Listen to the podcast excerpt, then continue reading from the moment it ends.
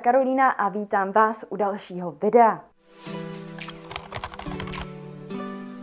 Tohle video točím na základě komentáře, který mi někdo z vás nechal na jednom z mých posledních videí. Obsahem komentáře bylo získat nějaké rady, typy a triky od významných, historicky významných marketáků z naší minulosti, které jdou využít i v dnešní době. Vaše přání budiš splněno, protože v tomhle tom videu uděláme přesně to. Nejdříve vás ale, jako ostatně vždycky, poprosím o like tohohle videa. Uspokojíme tak totiž tajemné bohy YouTube algoritmu a moje videa tak uvidí více lidí, takže předem díky moc. První významnou osobností, kterou kterou si dneska představíme, je Henry Ford, asi nejpopulárnější a nejznámější výrobce automobilů. Ford v podstatě stál za zrodem automobilů tak, jak je známe dnes. To znamená, že má na svědomí auta, které používá běžný člověk, nejenom nějaký boháč. Právě díky Henrymu Fordovi máme možnost jezdit autem do práce, do školy, na nákup nebo kamkoliv jinam. Automobil se díky němu stál něčím, co používá běžný člověk pro běžné věci. Jak to dokázal? Hlavní lekcí od Henryho Forda je toto. Soustřeďte se na kvalitu vašeho produktu. Váš marketing to potom značně usnadní.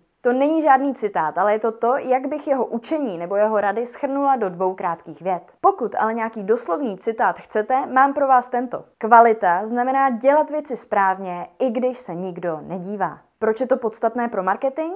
Tuhle větu, i když se týká produktu a ne marketingu jako takového, jsem do tohohle videa dala proto, že je to absolutní základ pro to, aby se váš marketing pro vás nestal noční můrou. Možná jste někdy slyšeli hlášku dobrý produkt se prodává sám. A je to pravda. Často se ale touhle větou bohužel ohání podnikatelé, kteří nechtějí investovat do svého marketingu a jenom správně nechápou tohle celé sdělení. Kvalita je základ, na které stavíme dobrý marketing, ale marketing nenahrazuje. Jednoduše řečeno, pokud máte nekvalitní službu nebo nekvalitní produkt, žádný marketing vás nespasí. Pokud ale máte kvalitní službu nebo kvalitní produkt, marketing vás vystřelí až do nebes. Další rada pochází od Steva Jobse, zakladatele značky Apple a krásně nám navazuje na to, co jsme si řekli od Forda. Rada je to poměrně jednoduchá. Investujte do toho peníze. Steve Jobs byl rozhodně showman, o tom žádná. V roce 1984 se například Steve Jobs najal jako režiséra své reklamy na Macintosh známého i filmového režiséra Ridleyho Scotta, který je autorem například filmu Alien nebo filmu Blade Runner. Celý pouze 60-sekundový spot ho stál celkem 900 tisíc dolarů, údajně na výrobu. A to pustit ho jednou jedinkrát během sportovního amerického přenosu Super Bowl ho stálo 800 tisíc dolarů. Přepočteno na české peníze ho tedy tenhle ten 60-sekundový spot, který běžel jenom jednou jedinkrát, stál celkem 37 milionů korun. Tohle byl tehdy pro Apple obrovský risk, ale velmi dobře se jim vyplatil. Reklama vygenerovala obrovský zisk a Steve Jobs se mohl spokojeně poplácat po zádech. Co to teda znamená? No jenom kvalita bohužel nestačí. Nemůžete se divit, že nikdo nechválí váš krásný obraz v obýváku, pokud nikdy nikoho nepozvete domů na návštěvu. Musíte být vidět, aby vůbec váš produkt nebo vaši službu mohl někdo ocenit. Právě to je proč investujeme do reklamy. Dalším pánem na holení v tomhle videu je Claude Hopkins, autor publikace Scientific Advertising neboli v češtině vědecká reklama. Pro Hopkinse, jak ostatně název jeho publikace napovídá, je typický vědecký přístup k reklamě nepovažoval reklamu za něco, co je kreativní, ale naopak za něco, co vychází z tvrdých dat a co jde replikovat, podobně jako třeba nějaký vědecký experiment. Za svůj život díky své obrovské úspěšnosti Hopkins pracoval hned v několika, nebo respektive pro několik agentur, jako je například agentura Davida Ogilvyho, o kterém si něco řekneme později v tomhle videu. Hopkins se narodil v roce 1866 a za svůj produktivní život si běžně vydělával i 500 tisíc dolarů ročně. To je zhruba 109 milionů korun. Kdybyste si tuhle částku ještě přepočítali na dnešní poměry, bylo by to značně více. Je vám teda asi jasné, že Hopkins rozhodně věděl, co dělá, co se ale od něj můžeme naučit. V kostce existují dvě skupiny marketáků. Ti, kteří si myslí, že marketing je o kreativitě a ti, kteří si myslí, že marketing je o prodeji. Hopkins, jak asi tušíte, patřil do druhé skupiny. Určitě bude lepší, když si přečtete jeho knihu Scientific Advertising, i když pokud si správně pamatuju, tak jenom v angličtině. Každopádně, kdybych měla celé jeho učení schrnout do jedné jediné věty, řekla bych asi tohle. Marketing rovná se prodej. Hlavním účelem vašeho marketingu je a bude vždycky něco prodat. Na to nezapomínejte. To neznamená, že by vaše reklamy nebo příspěvky neměly obsahovat zábavné postavičky, eh, kreativní příběhy nebo třeba dobře míněné rady, typy a triky. To vůbec ne. Znamená to jednoduše jenom to, že byste neměli úspěšnost svého marketingu posuzovat na základě toho, co lidi baví, co se jim líbí a tak dále, ale měli byste to posuzovat na základě toho, co lidi nejvíce motivuje k nákupu. Hopkins například říká, že lidi nezajímají především vlastnosti nějakého produktu, ale spíš jeho benefity. Nezajímá je, jaké je složení vašeho proteinového prášku, ale zajímá je to, jestli z něj naberou svaly. Nezajímá je složení nějakého parfému, ale to, jestli budou ostatním lidem vonět. Je jim jedno, kdo jim bude tvořit jejich nový web. Zajímá je to, kolik nových zákazníků díky tomu získají. Pokud budete nad svým marketingem uvažovat stejně, budete mít podobně zajímavé výsledky, jako měl Hopkins. Na to můžeme pohodlně navázat dalším poměrně vědecky založeným marketákem, Eugenem Schwarzem. Jeho marketingová příručka z roku 1966 je přímo revoluční a doporučuji vám všem, abyste si ji přečetli. Jde jednoznačně o nejlepší knihu o marketingu, kterou jsem kdy četla. Jde o skutečně velkou tučnou bychli, která je navíc jenom v angličtině a musíte si ji objednat ze zahraničí a stojí vás asi 3800 korun, protože je na světě málo kopií, ale určitě stojí za to.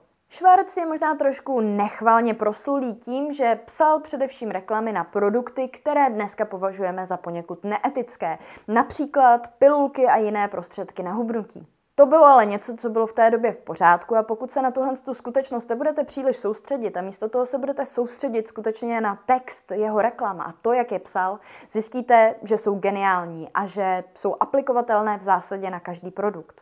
Hlavním principem Švarcova marketingu je identifikovat u vašeho produktu nebo služby jednu hlavní spojenou lidskou touhu. Co to znamená? No je to něco velmi podobného jako ty benefity u Hopkinse.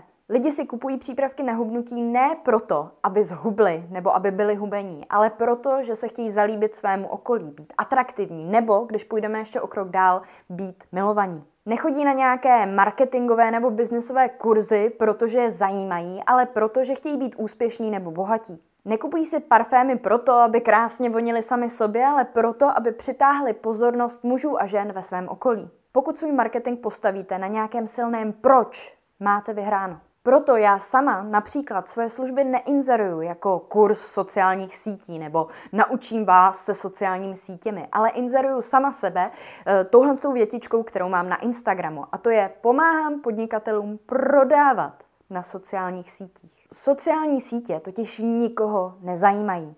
Lidi zajímá to, co díky sociálním sítím můžou získat a to je u mých klientů třeba nějaký výdělek. Další z našich typů pochází od známého motivačního speakera a asi jednoho z nejstarších motivačních speakerů, kterým je Dale Carnegie. Ten je například autorem publikace Jak získávat přátelé a působit na lidi, kterou doporučuji každému tady na YouTube i svým klientům. Co se týče marketingu, Carnegie tvrdí, že byste měli vyvolat v zákazníkovi pocit, že je důležitý. Co to znamená? No pokud například tvoříte nějaký obsah na sociálních sítích, ať už je to YouTube nebo třeba Instagram, a vadí vám, že nemáte žádné pozitivní reakce, žádnou zpětnou vazbu od vašich zákazníků, respektive potenciálních zákazníků, nemůžete se divit, pokud váš obsah neadresuje jejich potřeby. Například, jak už jsem říkala, tohle video točím na základě jednoho z vašich komentářů, který mi někdo z vás nechal na nějakém předchozím videu. Řekli jste si o něj? No a proto jsem ho vytvořila. Takhle jednoduché to je. Netvořte proto obsah pro sebe, ale tvořte ho pro vaše publikum. Zajímejte se o jejich touhy a potřeby. Věnujte se jim, odepisujte jim a bavte se s nimi. Uvidíte, že se to podepíše na vašich výsledcích. Davida Ogilvyho, naši další osobnost, si snad už ani nemusíme představovat.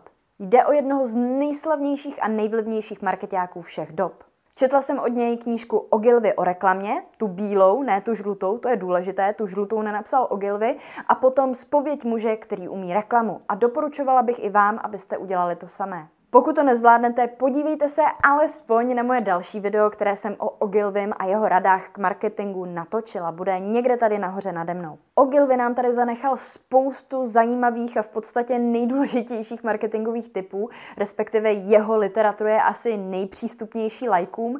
Každopádně nezvládneme probrat úplně všechny, takže buď se podívejte na video, a nebo si poslechněte jenom ten nejdůležitější tip, který jsem tady pro vás připravila. Jak ten tip zní? Reklama nesmí vypadat jako reklama. Ještě jednou, Reklama nesmí vypadat jako reklama.